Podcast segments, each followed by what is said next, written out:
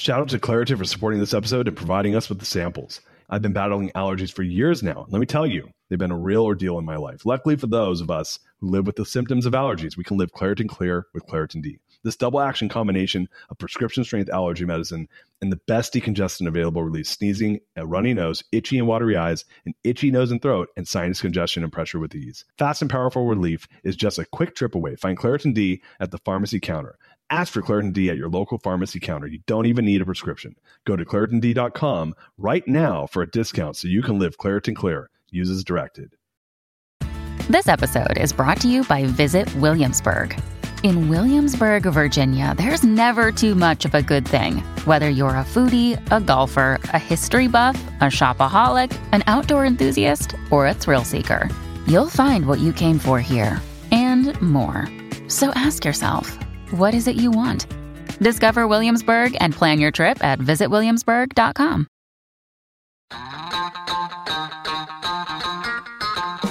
What's up, gang? Welcome to the Greatness Machine. I'm your host, Darius Mirshahzadeh. I'm so pumped to have you here with me. Now, listen, the Greatness Machine, we're about two things. Number one, people who are living their passions. And number two, those who are creating greatness in the world and doing both of these things despite the odds against them. Each episode, we're going to feature interviews with game changers, business leaders, you know, telling us their origin stories, what made them tick, what got them to where they are now. Why? So it can help you step into your greatness within your life, your business, and your career. Occasionally, you might hear a few solo episodes from myself, moi, as I say, as I leverage my 20 years of entrepreneurship as a CEO and founder to help you grow and level up in your journey to scale your life and your business. So, come be a fly on the wall, enjoy the conversation, and I'm stoked to have you here with me.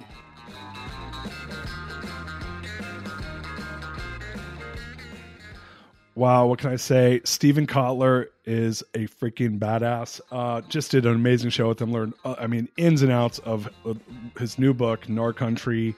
Uh, what he did. It's all about his exploration into park skiing and leveraging really the art of the impossible, the, the his last book, and him becoming a guinea pig uh, with his own work, becoming a park skier. It's just such an awesome episode. If you want to learn about flow and human performance and peak performance, this guy is like nobody I've ever heard or talked to about this. Uh, stay tuned. Enjoy the episode. Guys, welcome to today's episode of the Greatness Machine. I'm your host, Darius Mirshahzadeh. Boy, do we have a special guest. My man, Steven Kotler, is in the house. What's up? What's up, Steven? It's good to be with you, Darius. Oh, man. Welcome to the show. I'm so excited to have you here. Um, so, you don't know this. I met one of your co authors, Jamie Wheal, on Stealing Fire when you guys put that book out uh, at MIT a couple years ago.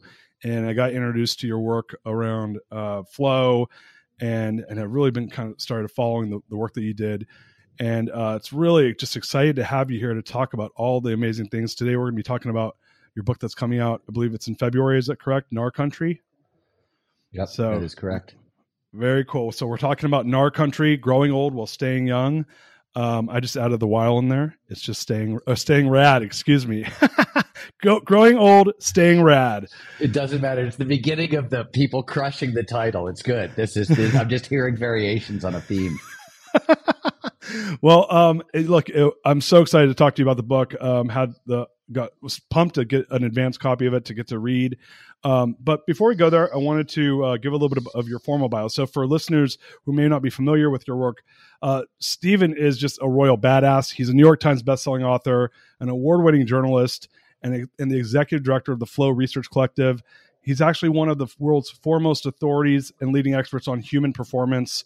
And so, we're going to be talking all about how you've taken your work and actually applied it on yourself uh, in in your new book, Gnar Country. Um, so, welcome to the show, man. Good to be here.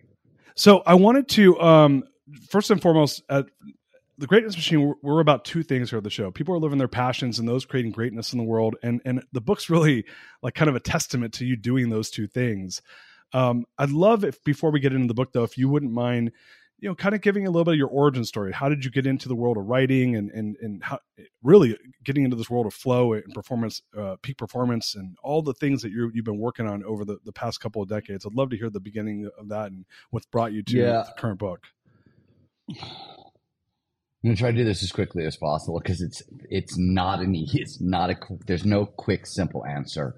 Um, writing is what I've always done. So I, since I was four years old, um, I started I started writing. My grandmother was a was a poet, and I'm using that term very loosely here. What I really mean is my grandmother wrote things that could go on Hallmark greeting cards, but I didn't know any better when I was four years old, and so I uh, I jumped right in. I I started writing, and by the time I was ten or 11, 12, I was writing every day, and um, so it was never a question of what was I going to do.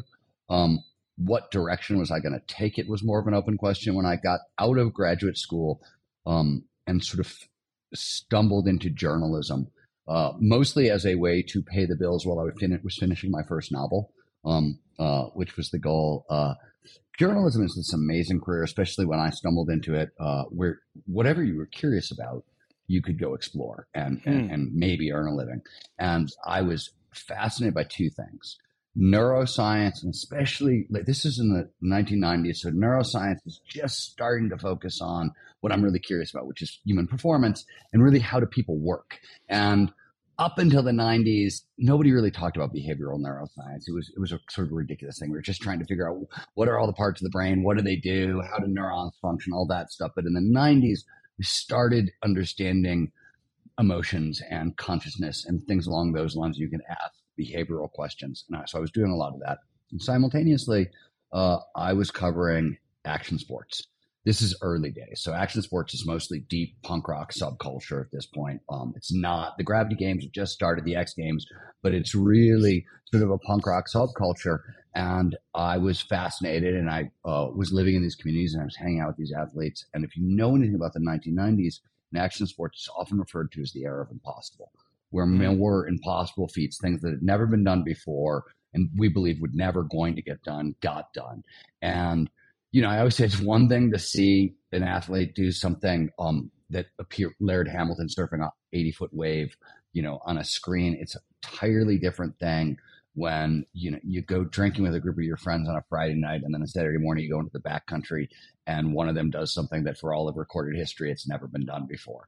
And it was made worse worse, quote unquote, most of the people I knew, they were not paradigms of anything you would think of with peak performance. There was like folks had very little education. They had very little money. They had rotten childhoods, broken homes, a lot of risk taking and substance abuse in the community. And normally you put those things together in a group of people and people die young or go to jail. And what they don't yeah. do is reinvent what's possible for the species. And that's what was going on. And I wanted to know what was happening. And that was sort of my introduction into the world of, of flow science, um, which is essentially where I where I've stayed since then, and have just, you know, I explored first as a journalist, then I, you know, then in, in dozens of books, and now with the Flow Research Collective, you know, I run a international research organization, and, and, and we do this work with top neuroscientists.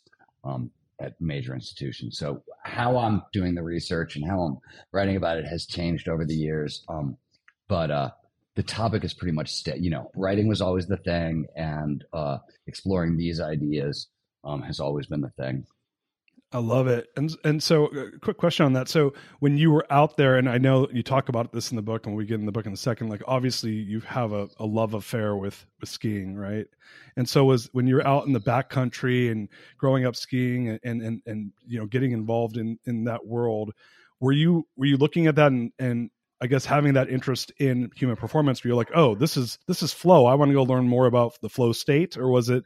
How did that like so, um, that connection get made? Yeah, if you so I mean, there's a this is a long answer, but the first bit of it that makes the most sense is flow is at that point when I was poking at this a psychological term. Right, there were a lot of synonyms in the zone: peak performance, peak experiences, on and on and on. And nobody knew were all these the same thing? Were they different thing? One of the reasons I was so fascinated with the neuroscience is the psychological language was all over the place. And then the popular language was even more confusing. But if you talk to the athletes and said, How are you doing this?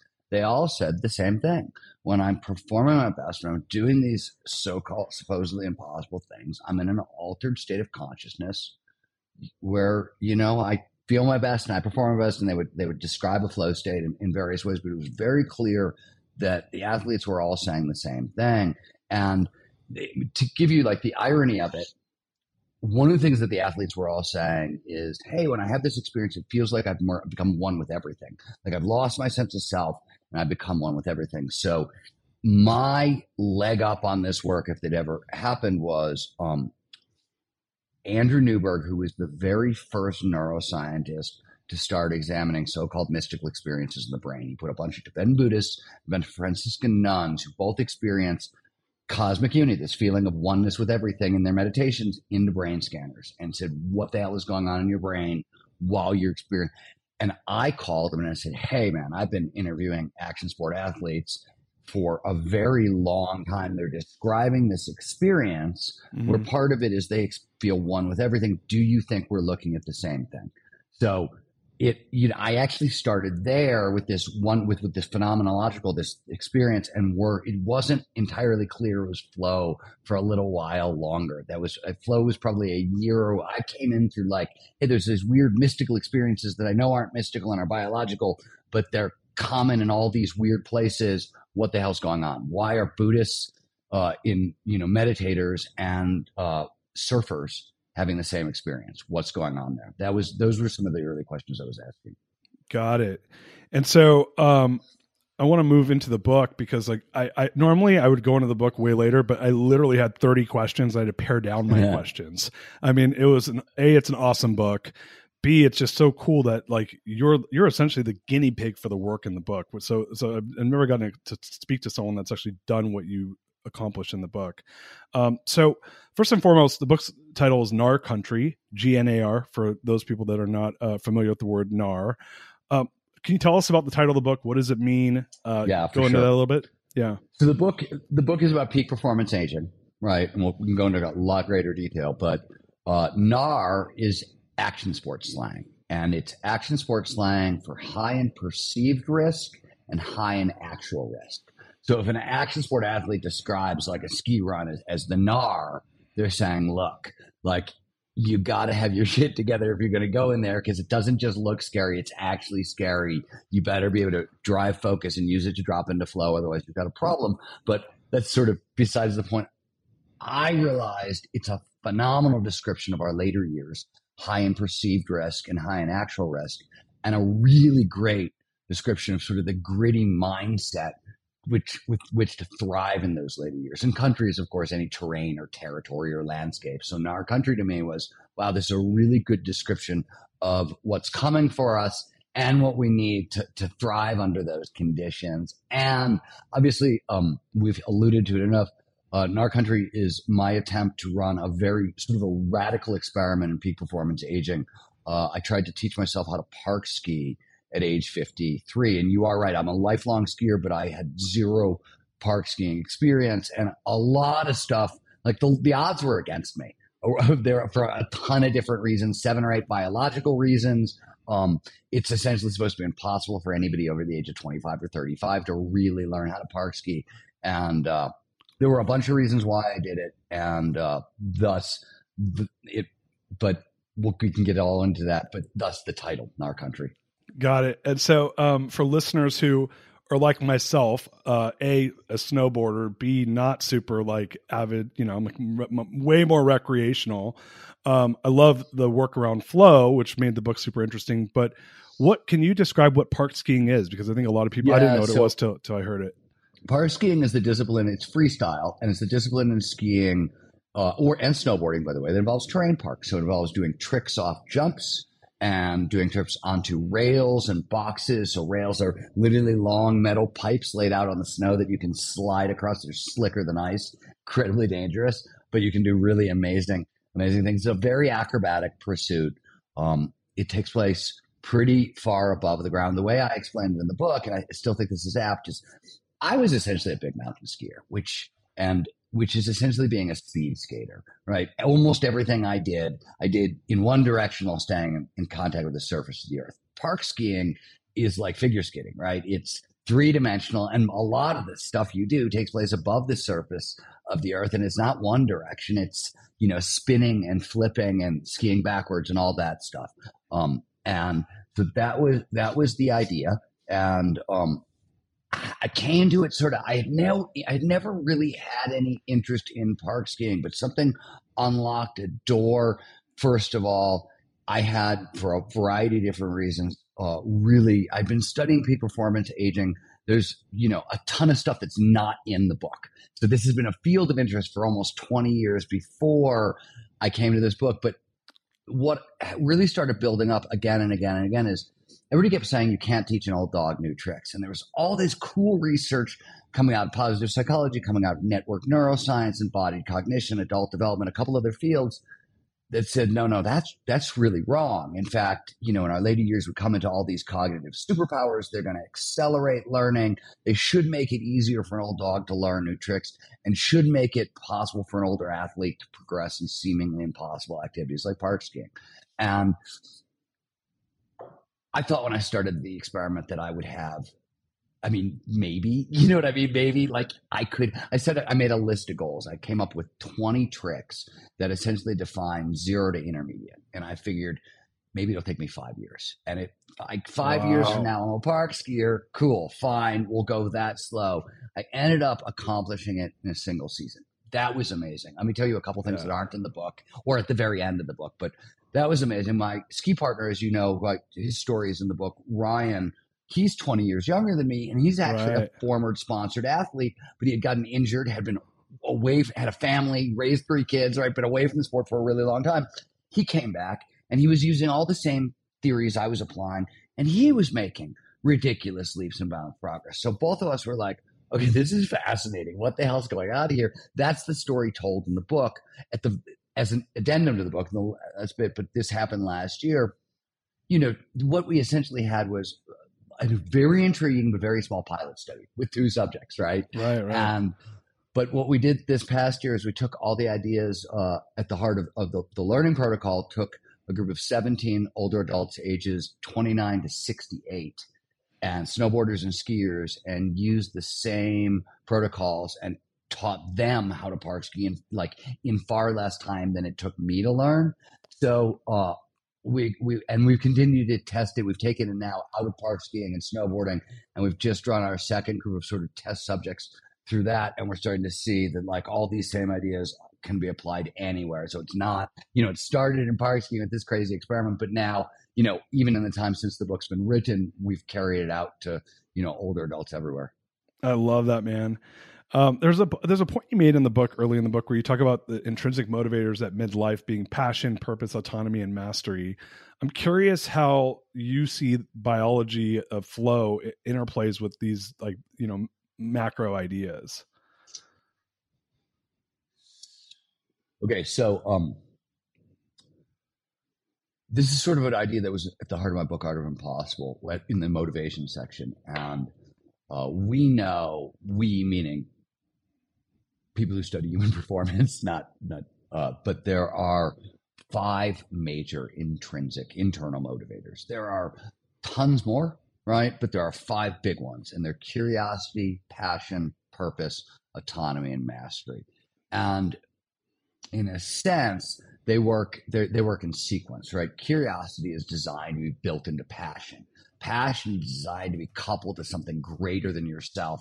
Thus, you get purpose. Once an organism, man, humans have has purpose, um, it wants autonomy, the freedom to pursue that purpose. And once you have autonomy, you want mastery, the skills to pursue it well.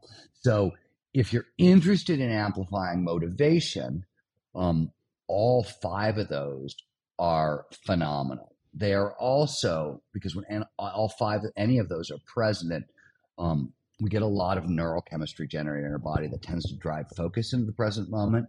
Flow states have triggers, preconditions that lead to more flow, and focus, intensely focused attention on the task at hand is the most important thing. And you know, there's a bunch of neurobiology underneath that, dopamine, mm-hmm. norepinephrine, things like that. So all of these curiosity, passion, purpose, autonomy, mastery, they're all flow triggers. So they do double duty. So they're big intrinsic motivators, but flow which besides being, you know, a state of optimal performance where we feel our best and perform our best, just about the most addictive, joyful, pleasurable, rewarding yeah. state on earth, right?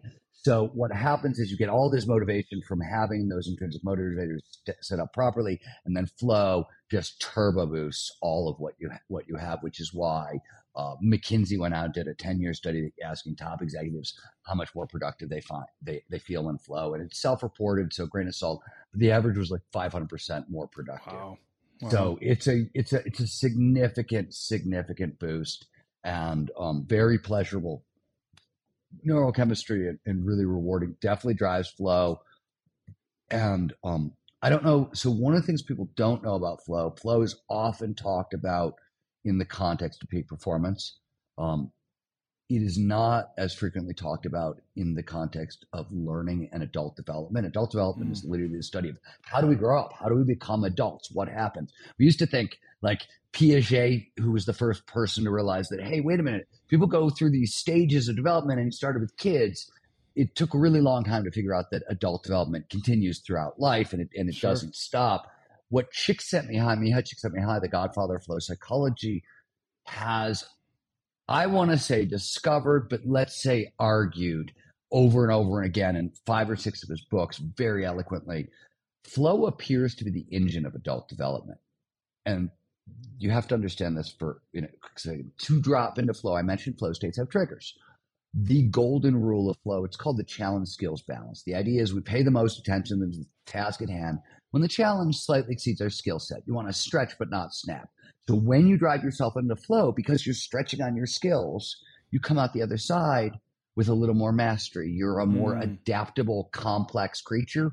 And you also gain, and we know this, you gain a lot of the things that we think of that go along with adult development. You gain empathy, you get insight into other perspectives, so you gain wisdom. All those things are part of what you get in flow. It's part of optimal performance, right? And it so Csikszentmihalyi has argued that this is the engine that that drives us forward. And certainly, final thing I'll say, all the research on adult development says, um, well, on, on peak performance aging really says um, we want to, you know, the, the the amount of flow we can have in the second half of our lives is really, really, really going to determine the quality of the second half of our lives. Right. That much is really clear too.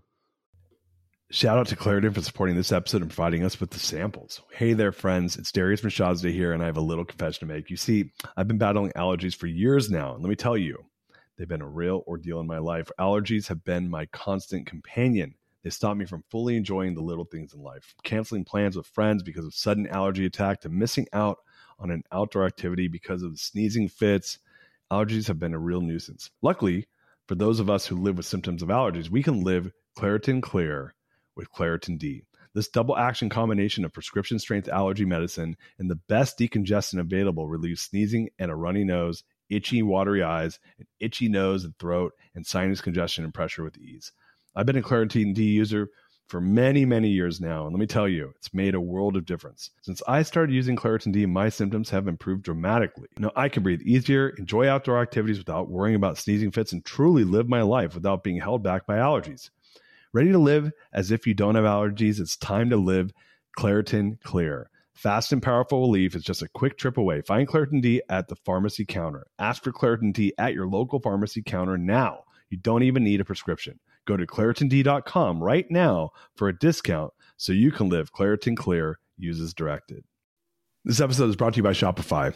In the world of successful partnerships, names like Procter & Gamble, Ben & Jerry, and Supply and Demand echo through business history.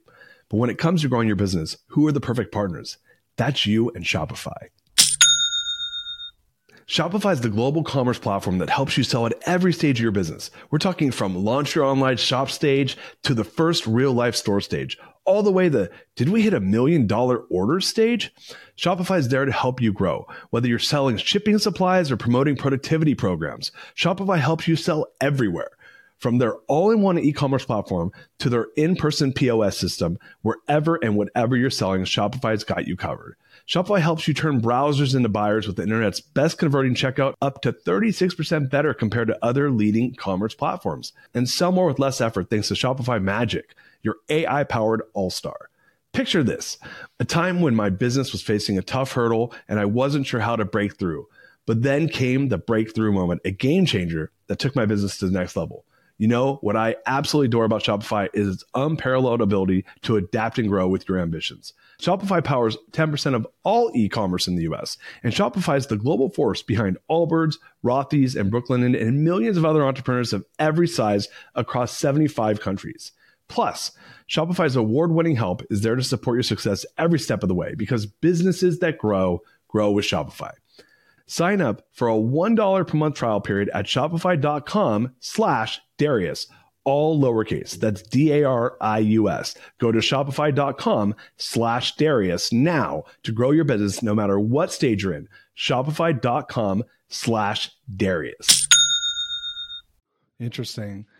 Um, God, I've so, I, have so, I have so much, so many places to go from here, but I'm gonna I'm gonna stay on task. Um, I, I I I swear to God, I I think I did more research for this interview than I did for for any other interview, just because I knew that we were gonna have so much stuff to top to to cover. But um, you know, in the book, you know, it was really interesting watching you go through the process of getting ready to get ready for this, you know, this season, season and a half of of of essentially, you know, accomplishing these crazy goals you talk about stack practices, which I thought was really interesting. This idea of, you know, combining different things to maximize your time and to accomplish this nearly impossible task. Can you talk us through what what is a stack practice? Yeah, how, sure. yeah. How did you how, so, how did you do that? It's a great it's a great question. This is so this is a this is something we have leveraged and used at the Flow Research Collective. So uh, we're not just a research organization, we're a training organization, right? We work in 130 countries and we work with companies like Facebook and Bain Capital and Accenture and Audi. And we work with all tons of individuals.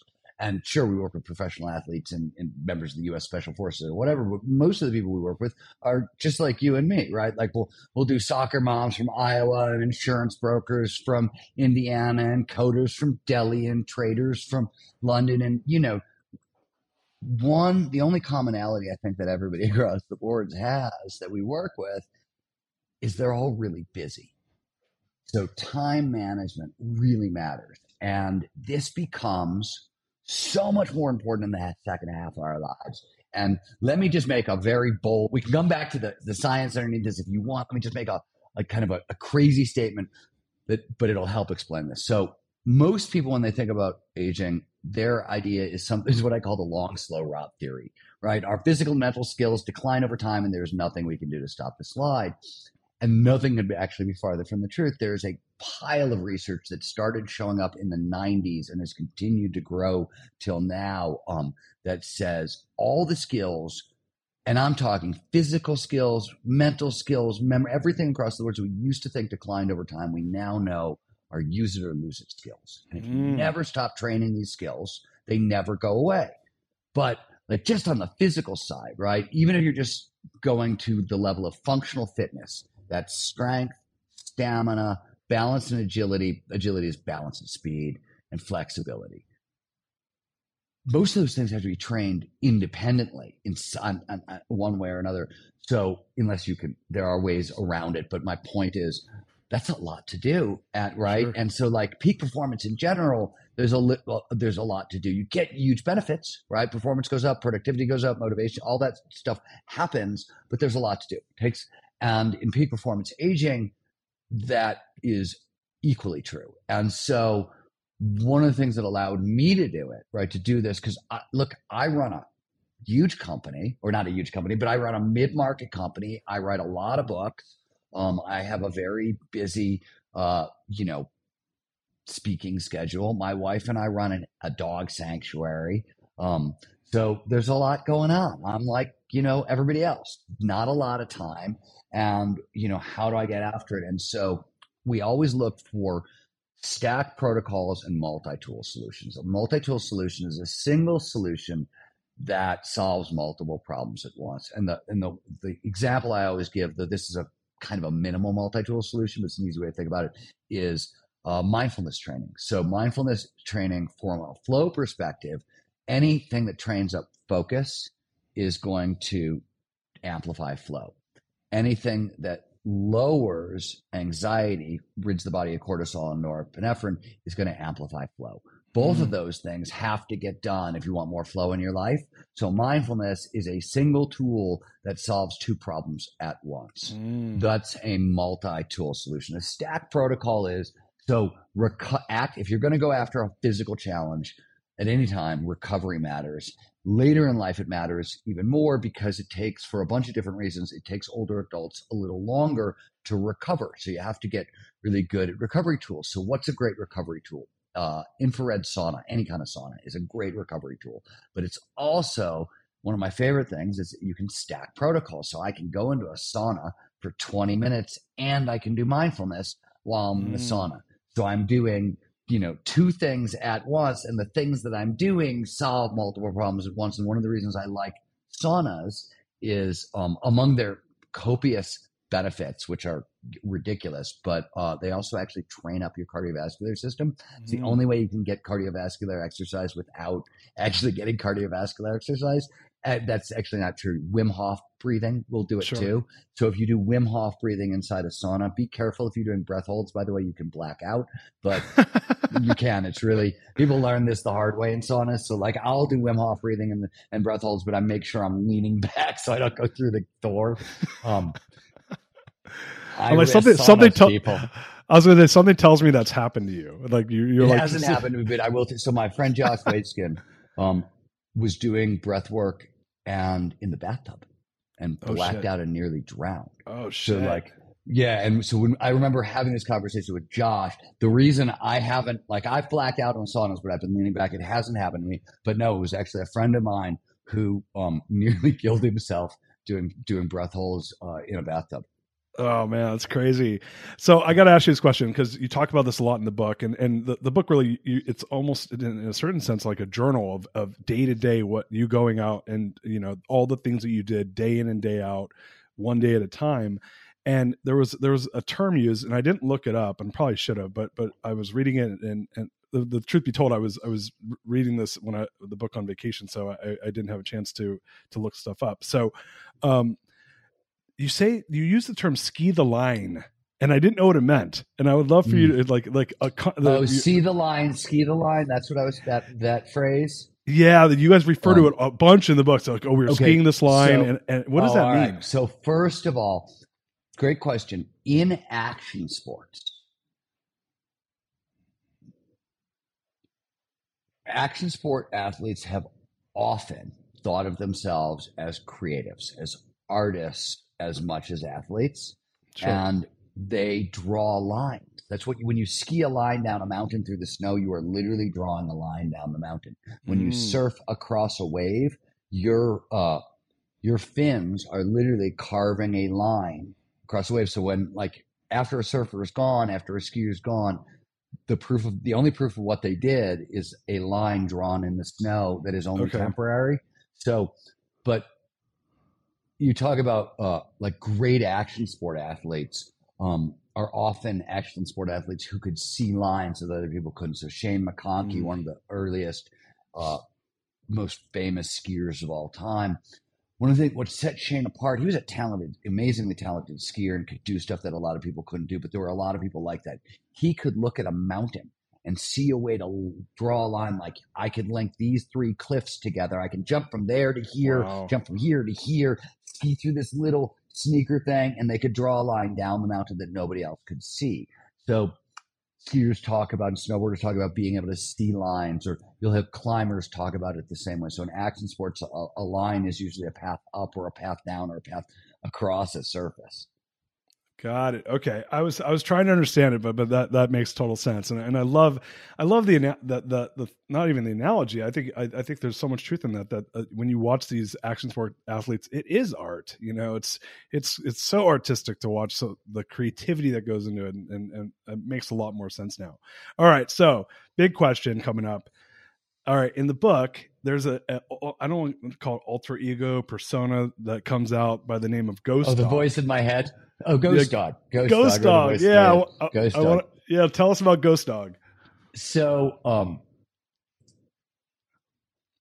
part of this, uh, it just evolved out of um, wanting to have sort of different terminology uh, for skiing for like experiences that I would like normally talk about academically or as a researcher, you know. And I, so Ghost Dog was literally Ghost Dog mode became like the alter ego version of myself in deep flow states. And a lot of it, so skiers like different things.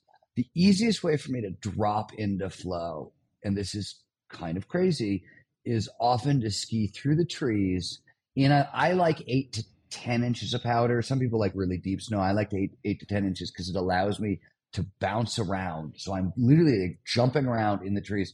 I'm usually always, um, I, I tend to skiers, some skiers really like attention. Other people like to just like, I'm an introvert. I'm always dressed in black. You can never see my face.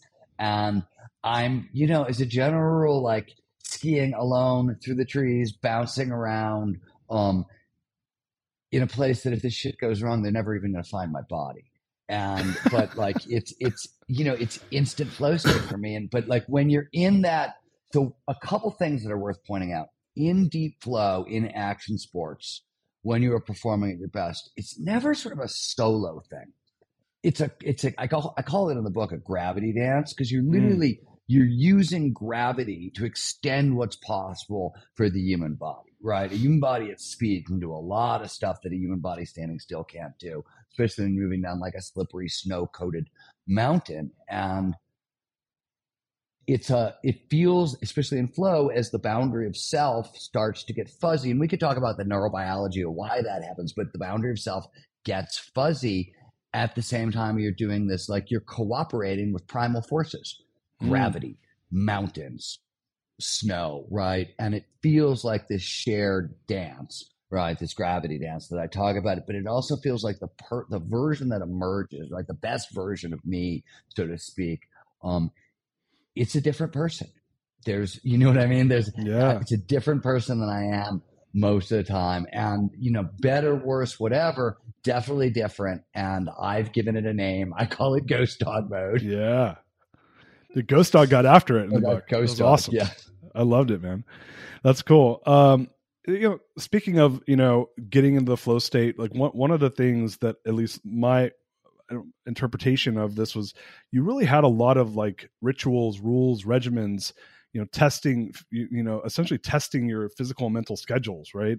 And and uh, I guess my question for you is, you know, why do you think that was such an important part for you to move to higher and higher levels mm. in park skiing and and how do you think like obviously most people are not going to go out and start park skiing but how might they leverage these types of systems rituals cadences in their lives if they're trying to level up in some specific area similar to what you did again not necessarily being as extreme as park skiing so um i'll give you a, a sort of a general i you may have to ask a more specific question but here's um here's what I can tell you. And, you know, a lot of the, the um, I always, I think Gnar Country is sort of a companion book to Art of Impossible. Art of Impossible gives you sort of the big science of why a lot of this stuff works. But coming out of Art of Impossible, what people kept saying is like, okay, I've got all the science. How do you apply this? And so one of the reasons why Gnar Country is literally, as you pointed out, written as, as a, essentially a diary is I wanted to see people wanted people to understand what the what applied peak performance looks like. And mm. the reason is peak performance and peak performance aging, they're checklists. They're a list of things you want to do every day or every week, right? And um, they get woven into other th- uh, into other things you're doing, but it's nothing literally more complicated than that. And um, there are specific ways you want to do it and, and, whatever but like i wanted people to see what that looked like on a day on a daily basis just applying it over and over and um because it works that's how you tackle sort of any hard challenge and it, it was based on one of the hardest ideas that i find to communicate with anybody is in peak performance is that hard work works. Like it legitimately does. Hard work works and mm you know, I so when I when I set out to do all these crazy things, I when I went to the mountain, my goal was to ski 16 laps a day. I if I learned a new trick, great, that was fantastic, but that was not the goal. I set a specific. I knew 12 laps is like I'm maintaining my fitness, right? I'm, I'm Right, right. 16 laps, I'm pushing myself. And usually 16 laps, I'm going to drop into flow.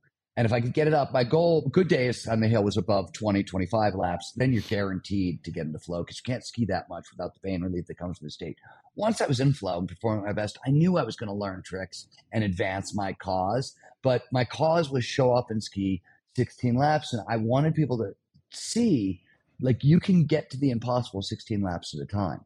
Like that's all I did. Right. Yeah. I was, I, I, pushed through a lot of stuff to, to do that. But like in a sense, I wanted people to get a sense of, oh, wow, like hardware works. The other thing that's really difficult to teach to people um, about peak performance is peak performance works like compound interest, right? It's a little bit, push a little bit harder today, push a little bit harder tomorrow, but it's how it stacks up over months that give you the real result. And I wanted, uh, so I wanted people to see that too. So one of the reasons they got like the ritual aspect of it is because peak performance is a checklist, and this this, this stuff is available to everybody. And two, I wanted people to see what it looked like when you tried to apply that checklist to like a, a ridiculous task, right? Like, Yeah. um, in a sense, like if the shit works for me at park skiing, imagine like what it's going to do if you know you want to just learn how to play the piano.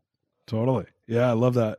Um, you know, one word you made me think of um, is grit. And you talk about grit in the book. Um, you say that grit is a limited resource. Can you can you talk a little bit about that? Because I, I when I heard you talk about and you do it in the book a lot. You're yeah, I did my 16 laps and boom, and then on lap 20, your guys are doing gnarly shit in the park, and it's like and you're in flow state. You could kind of watch that progression. At least that's how it, it read, right?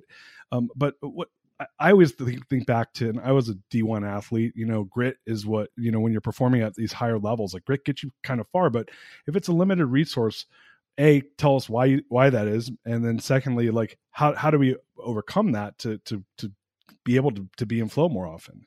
So, three things here. The first thing, when I say grit is a limited resource, on a daily basis, grit is essentially tied to willpower. Hmm. And Roy Baumeister proved very conclusively about willpower runs out on a daily basis. Now, he had an argument for why people have um, disagreed with his argument, but nobody disagrees with the fact that willpower declines over the course of a day, and that underpins grit. And you need some kind of powerful state change, usually sleeping, right, and eating, um, uh, to reset it. Over long periods of time, um, if all, you're only reaching for grit, if that's the only re- tool you're reaching for, that is a recipe for burnout, right? Yeah. Guaranteed. And burnout is performance complete derailment. It, um, so you really want to avoid it at all costs. One of the things I say in in, in Gnar Country, and one of the things that I think allowed me to do this is we use grit as a last resort. So what I mean by that is it's the last tool I reach for, not the first tool. Most people just think I'm going to tough this out because they can and they know you know and they know how to do that. And it's not that I you know there's a first of all in any sort of uh, gnar style adventure, whether you're teaching yourself how to park ski or, or whatever, like there's going to be stuff that happens that's going to require grit anyways, right? So you're going to, if grit is a limited resource, stuff is going to come up anyways because it's a hard physical challenge that's going to require grit. So I, we would reach for for the last at the last resort. In other words, we would often when like a situation was like, oh wow, I don't, you know, I don't have the motivation for this. Do I get gritty? No, I, there are five other massive intrinsic motivators that I'm that I'll reach for. So instead of trying to get gritty to like push myself uh, in one uh, certain ways, we often will use uh, you can use novelty as a, Mm. as a motivator. Uh, is, is for example, we would switch into exploratory mode if we were like you know if we're driving, if going trying to get into flow and skiing more and skiing harder. A lot of people would reach for risk, right? Oh, I know if I Mhm. go into this scary line, that maybe that'll that that'll help and um that's a gritty choice right that's the like Sure. oh i'm gonna push through my fear and i'm and i was like no no no i'm gonna actually dial the challenge way back and go into exploratory mode let's go look at parts of the mountain we've never seen before Yeah. and use novelty and exploration and creativity and that sort of stuff as motivation that stuff all produces dopamine, all drives flow. And once I'm in flow, then you're performing your best. Maybe then it's time to go back and ski that gnarlier line, for example. Got it. Okay, cool. That, that's that makes a lot of sense. Another day is here, and you're ready for it. What to wear? Check. Breakfast, lunch, and dinner? Check. Planning for what's next and how to save for it? That's where Bank of America can help. For your financial to-dos, Bank of America has experts ready to help get you closer to your goals. Get started at one of our local financial centers or 24-7 in our mobile banking app. Find a location near you at bankofamerica.com slash talk to us. What would you like the power to do?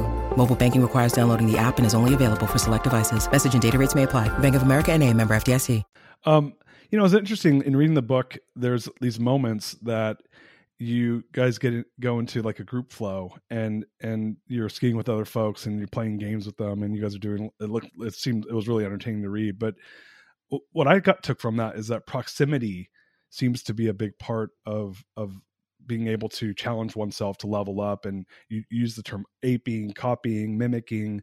I'd love i'd love to for you to talk a little bit about like how that is a tool for folks that are trying to maybe get out of their comfort zone and and try try to do things that they haven't done. So um group flows separate discussion. This is sort of a discussion about uh embodied cognition which okay. is body cognition basically says um our mind our brain our cognition how we think um, isn't ju- doesn't just take place in the brain.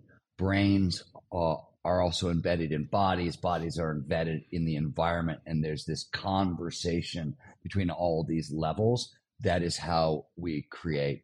Uh, that's how we think. Um, applied embodied cognition basically says you can accelerate learning by coupling with movement. For example, mm. if you're mm. trying to learn a foreign language, right? If you couple words with gestures, you'll learn hmm. a lot faster. To just give you one example, um, give you a total inverse example, um, our pattern recognition skills go through the roof when we move. So, uh, radiologists on walking desks are significantly more accurate than radiologists sitting on their butt for these reasons. Um, I could go on and on and on here, but one of the things about embodied cognition that really matters is when we when I was trying to learn how to park ski, um, for a lot of different reasons, we did it by playing follow the leader games. So either I would lead or my ski partner would lead. And when you watch somebody perform an action, we have mirror neurons in our prefrontal mm. cortex, and right. the mirror neurons literally simulate the exact same motor program.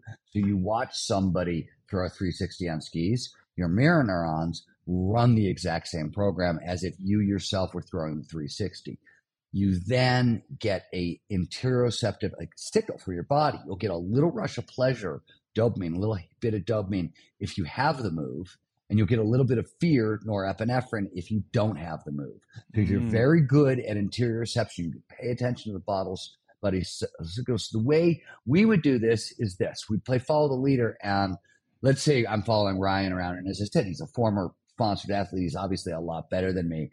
Let's say he did a move that, you know, uh, and I got a no go signal. I, it, it didn't mean that I didn't try anything. It meant that I dialed it way back. So he did a 360, you know, launching off the jump and sending a 360, you know, 30 feet. Maybe I did a sliding spin 360 across the knuckle and flew like five feet. And I wasn't really in the air. I was just doing a more acrobatic trick. So I would dial it down or up based on interoception and did I get the signal? That mm. was one of the things we did when we taught people how to park ski. And you get sort of groups of people doing it and it, it feeds on itself a lot. And um, it makes uh, it make it amplifies learning. There's a lot of, there's a lot of stuff going on. It's also a form of dynamic deliberate play, and dynamic deliberate play play is sort of applied embodied cognition, and dynamic play is you're using all the use it or lose it. Dynamic play is the greatest multi-tool solution for peak performance aging because you got a strength, strength, stamina, agility, all these things. But if you're using dynamic play, um, and I'll talk about dynamic deliberate play. These those words mean deliberate means something there, and I'll come back to it in a second. But um, dynamic motions train all the user to lose at school. So it's a fantastic multi-tool. So action sports in that way are really good multi-tools for peak performance aging because you're training a bunch of skills that you need to do it at once. If you're interested in lifelong learning, which is another secret to peak performance aging, if you want to stave off cognitive decline, for example, dementia, Alzheimer's, preserve as much neural function as you possibly can, you need expertise and wisdom. That the those are the secrets. Um, mm. Period. Then those are different, slightly different skills, but basically underneath both of them, you have these big, wide neural nets. And so when you get cognitive decline or dementia and Alzheimer's, it tends to be singular portions of the brain. And by developing expertise and wisdom, you've got a lot of redundancy. Things are all over the brain. So dynamic play or dynamic deliberate play gives you sort of a bunch of this. Deliberate practice is Anders Ericsson's idea and expertise, right? Basically do the same thing over and over and over again, slightly advanced. And it's really good for learning, but it's not quite as good as what they call as deliberate play, which is repetition without repetition. I'm mm. doing the same thing, but I'm improvising a little bit. It's what we were doing around the ski skill. We're playing right. follow leader games, so we're getting these mirror neuron signals, but then it's like this dynamic, deliberate play. Play has tons of benefits, lowers, you know, as I said, it, you know, increases learning, it lowers our risk of dementia, lowers our risk of heart disease. It produces brain derived neurotrophic factor, which helps increase learning and, and is neuroprotective against cognitive decline, etc. I can go on and on and on but it was that these modalities that sort of allowed me to go a lot faster and a lot farther than anybody thought possible, including myself. Right? Yeah, it no, it was, it was really impressive just to read through it, and anyone that that's going to listen to this and get the book, it's it's such a cool journey to watch it happen, like step by step. It was a funny, it was a funny book because I, you know, I I wrote, I had that journal, I was just keeping the journal, just have a record of the season. I had mm. no idea the shit was going to work until like two thirds of the way through the season. And I was like, oh, wow, this is actually working. Wow, maybe this should be a book, right? It really, it was just an yeah. experiment. Like the Gnar Country, the first version of it is sort of like my diary of the experiment more than anything yeah. else. That, that's so cool. So we're so the the whole thing is around you know aging, you know, flow and, and experimentation and aging well, right? The, the way I think about this is, is aging and, and and not letting age get in the way of of really having a quality second half of life. And so in the book, you know, there's a couple things that you talk about. First of all, you mentioned that positive mindset towards aging prevents cognitive decline and adds up to seven and a half years of extra life. I'd, I'd, love to talk about that as well as some of the things that you think that you've studied that determine, you know, that help people determine a better quality of life, like a, as they age. Like, well, like what did you find so, in that? In that? Yeah, I mean, it all positive mind. This is, I mean, the mindset research. Um, the sort of the godmother uh, of it is Ellen Langer at Harvard. Um, uh, Harvard psychologist Ellen Langer is sort of, she pioneered most of the work around mindset and aging, but like the, the what you just quoted, uh, the seven and a half extra years, um, that showed up in a bunch of studies. But I think the most famous one is the Ohio longitudinal study on retirement and aging. and ran from 1975 to 1995, and it specifically looked at the impact on a positive mindset towards aging. That's literally, I believe, the second half of my life is is filled with exciting and thrilling possibilities. Right. Um, the end result of a positive mindset towards aging is an extra seven and a half years of life which is is, is astounding um, and has huge. And this is Ellen Langer's work, and I mean, huge, incredible impact on not just our mental health, our physical health, our physiology. So it's not that you just get an extra seven and a half years of life; you get an extra seven and a half years of high quality, healthy life.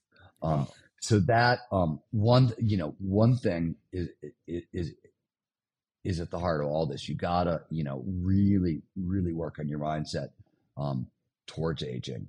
Uh, the other things, um, it's really, I mean, you can summarize some of this stuff really actually quickly.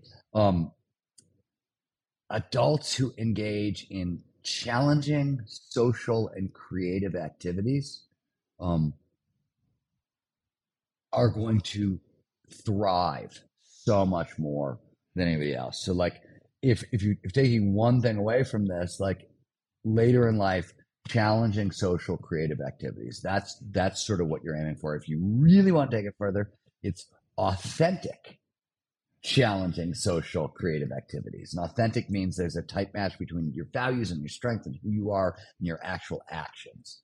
Um, and you could, you know, you could build on that if you, you know, you want to take the next step further. It's, you know, older adults who do challenging creative social activities um, in novel outdoor environments are you know are gonna are gonna take it further. And this is one of the other things about action sports that's worth pointing out. I said earlier that action sports managed to train up all of the uh, the physical use it or lose it skills that we think decline over time. Uh, the other thing that's really cool about action sports and and aging is so if you want to stave off cognitive decline, retain brain function, right?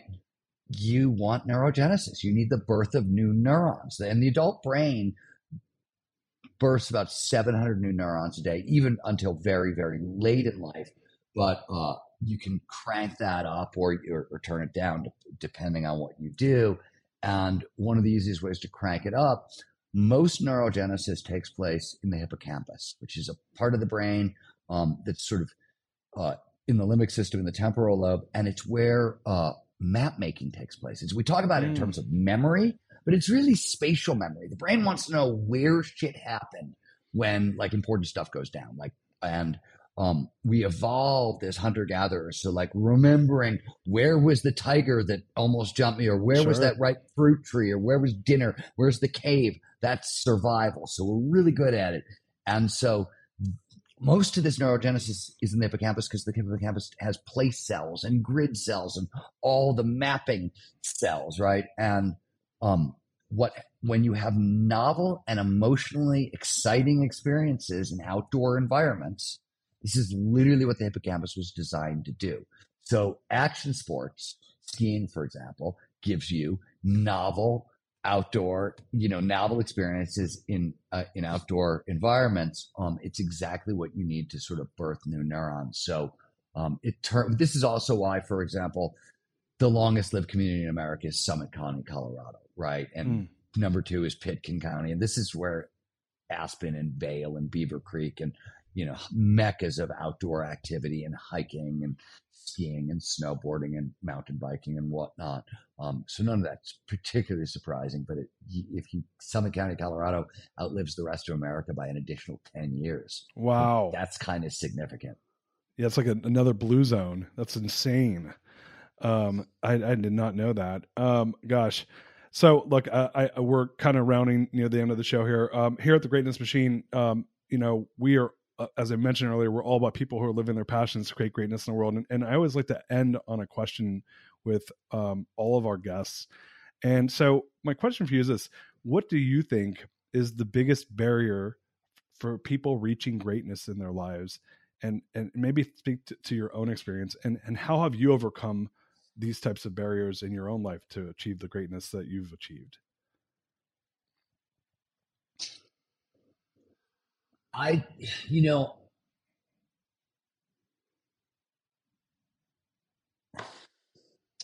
the thing that I, the thing that I always point out, and this is sort of this is what I learned at the end of Art Impossible, uh, which is sort of you know a book about the science of all this stuff. It's definitely the same thing true in Gnar Country. I, over and over again, you know, human beings are just capable of so much more than they know. And but the only way you can figure out what you're capable of is by, you know, is that challenge skill squeeze spot. You got to push on your skills to the utmost again and again and again. You have to get comfortable with being uncomfortable, right? Otherwise, otherwise you cannot you cannot do that. And um that to me is, I mean, more than anything else is I got really comfortable being uncomfortable. And I was all, I was always, it wasn't just sort of that I was always willing to push myself. It's that I was always in everything I did seeking for like actively looking what scares me a lot, what direction. Mm. Every one of my books, for example, you mentioned uh, Stealing Fire. So uh, at the start of the show, uh, and Stealing Fire, uh, I said, you know, every one of my books has a has a writing challenge, like I want to write in this cool style, I want to do that stuff. And then it's got the communication challenge. This is the information I want to teach you. But usually there's like a third secret challenge in in Stealing Fire. it was idea density. So to write that book, I had to be able to write sentences that were thicker and denser than almost any other because there's so many facts in that book. I had to actually tell you twice as much as I would normally have to tell you. So I had to Mm. figure out how do you put way more facts into a sentence without losing your reader. And so I what I basically I spent a lot of time studying, for example, Steven Pinker, who's a science writer who has incredible density in his sentences, but they're fun. And he doesn't Mhm. tend to lose his readers. So like I had to I had to literally like make you know he was one of the people I studied but I always like everything I do I'm I'm I'm always asking myself what scares me here? Where's more of a challenge? How can I stretch myself? How can I keep going? And it's just you know the willingness to sort of do that all the time. Um and I think the other thing is is there's, a flip side to that that I, that I would just I don't if I'm to do something my aim is to be best in the world now, am I going to fail? The vast majority of the time. The vast Sure. majority of the time, I'm going to fail. But um, I don't get in the ring unless I'm trying for great greatness. Like I don't like there. If if if I just am thinking, yeah, I'm going to do this and I'll be mediocre at it, I will let somebody else. That's somebody else's thing. Um, the the things that I'm going to jump into, I'm trying to be best in the world at. I love it, man. Uh, audience, the book is Gnar Country, growing old, staying rad. I grew up in SoCal in the 80s, so I can say rad and own that word. Um, Okay. But man, Steven, what what a treat to have you on the show. I learned so much. I could have I could have asked you 30 more questions, but I got I got I got my top ones out. Um, so when's the book come out? Where can people get it? Um, what's the best way to connect on all the other projects you're, you're working on? So uh, the book comes out February 28th. You can go to gnarcountry.com. So nar, G N A R country.com. And the cool thing is, uh, we've got, um, we're running a really fun pre sale campaign with tons of amazing bonuses. I, it's like, I've always wanted to build like because if you buy the book early, you help me a lot, right? It helps on the bestseller campaigns, all the stuff that I'm trying to do with the book. You really help me, and um, we actually built kick just kick ass bonus content uh, for folks um, that really make all the stuff we've been talking about today actual and practical. Practical. So um, if you pre-order the book um, at, at the website, there's a whole bunch of bonus content, and it, it you know in a sense everything we've been talking about uh, you know, really made practical and actionable is is there. So that's Awesome. a gift for your listeners. You're Very the first So- person I've told about the website. Ah. it's brand new. I'm pumped, man. So look, we'll put that in the show notes. And um, with that said, I I know I want to get you out of here on time. Steven, you're you're a badass. The book's about a badass book, and I'm so excited for all the all the learnings people are going to get from your from this amazing book Gnar Country. Thank you so much for being on Thank the show. you, today. sir. My right, pleasure. listen- Thanks for your interest in my work. yeah I, I i really am a fan of your work and, and this was it was really cool to get to do this um so uh listeners go buy the book share the book get the get the the the promotional freebies that he's offering. We're going to put it in the show notes as i mentioned. If you love this share this with friends. And as Steven mentioned when the books you know when pre pre-order the books this is how we help our our um our authors really kick ass at their launch. So do do Steven that favor. I'll be doing that. And um with that said we love you. Peace out from here at the Greatness Machine.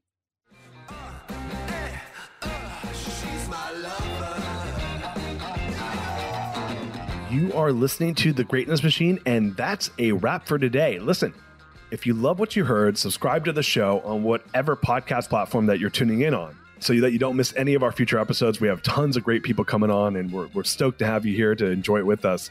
Leave us a review. Tell us what you love most about this particular episode. We love getting the reviews. We love to see what you guys love most. And if this particular episode, you know, made you think of someone who's leveling up in their business and in their life, print screen, share it with them. Leaders are the best givers, and after all, we're all here to support and grow with each other. And in case you want to see some of the fun behind the scenes shots or some of the things that we're doing, I'm actually writing about this in my weekly newsletter. Go to www.therealdarius.com and subscribe to my newsletter. We're talking about fun things like business and life and mindfulness and cryptocurrencies and gosh, I don't even know everything and anything, but it's tons of fun stuff I write about. I try to get it out on a weekly basis. You can subscribe at www.therealdarius.com. And with that said, look, thank you guys so much. I appreciate you. I love you. Peace. We're out of here. See you guys on the next one.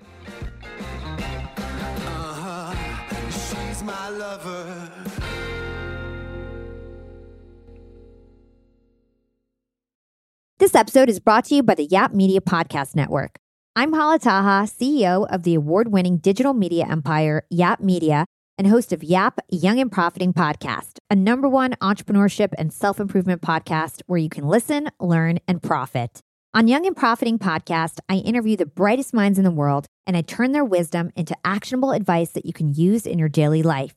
Each week, we dive into a new topic like the art of side hustles, how to level up your influence and persuasion, and goal setting. I interview A list guests on Young and Profiting. I've got the best guests, like the world's number one negotiation expert, Chris Voss, Shark Daymond John, serial entrepreneurs Alex and Leila Hormozi, and even movie stars like Matthew McConaughey. There's absolutely no fluff on my podcast, and that's on purpose. Every episode is jam packed with advice that's going to push your life forward. I do my research, I get straight to the point, and I take things really seriously, which is why I'm known as the podcast princess and how I became one of the top podcasters in the world in less than five years. Young and Profiting Podcast is for all ages. Don't let the name fool you. It's an advanced show. As long as you want to learn and level up, you will be forever young. So join Podcast Royalty and subscribe to Young and Profiting Podcast, or YAP, like it's often called by my YAP fam, on Apple, Spotify, Castbox, or wherever you listen to your podcasts.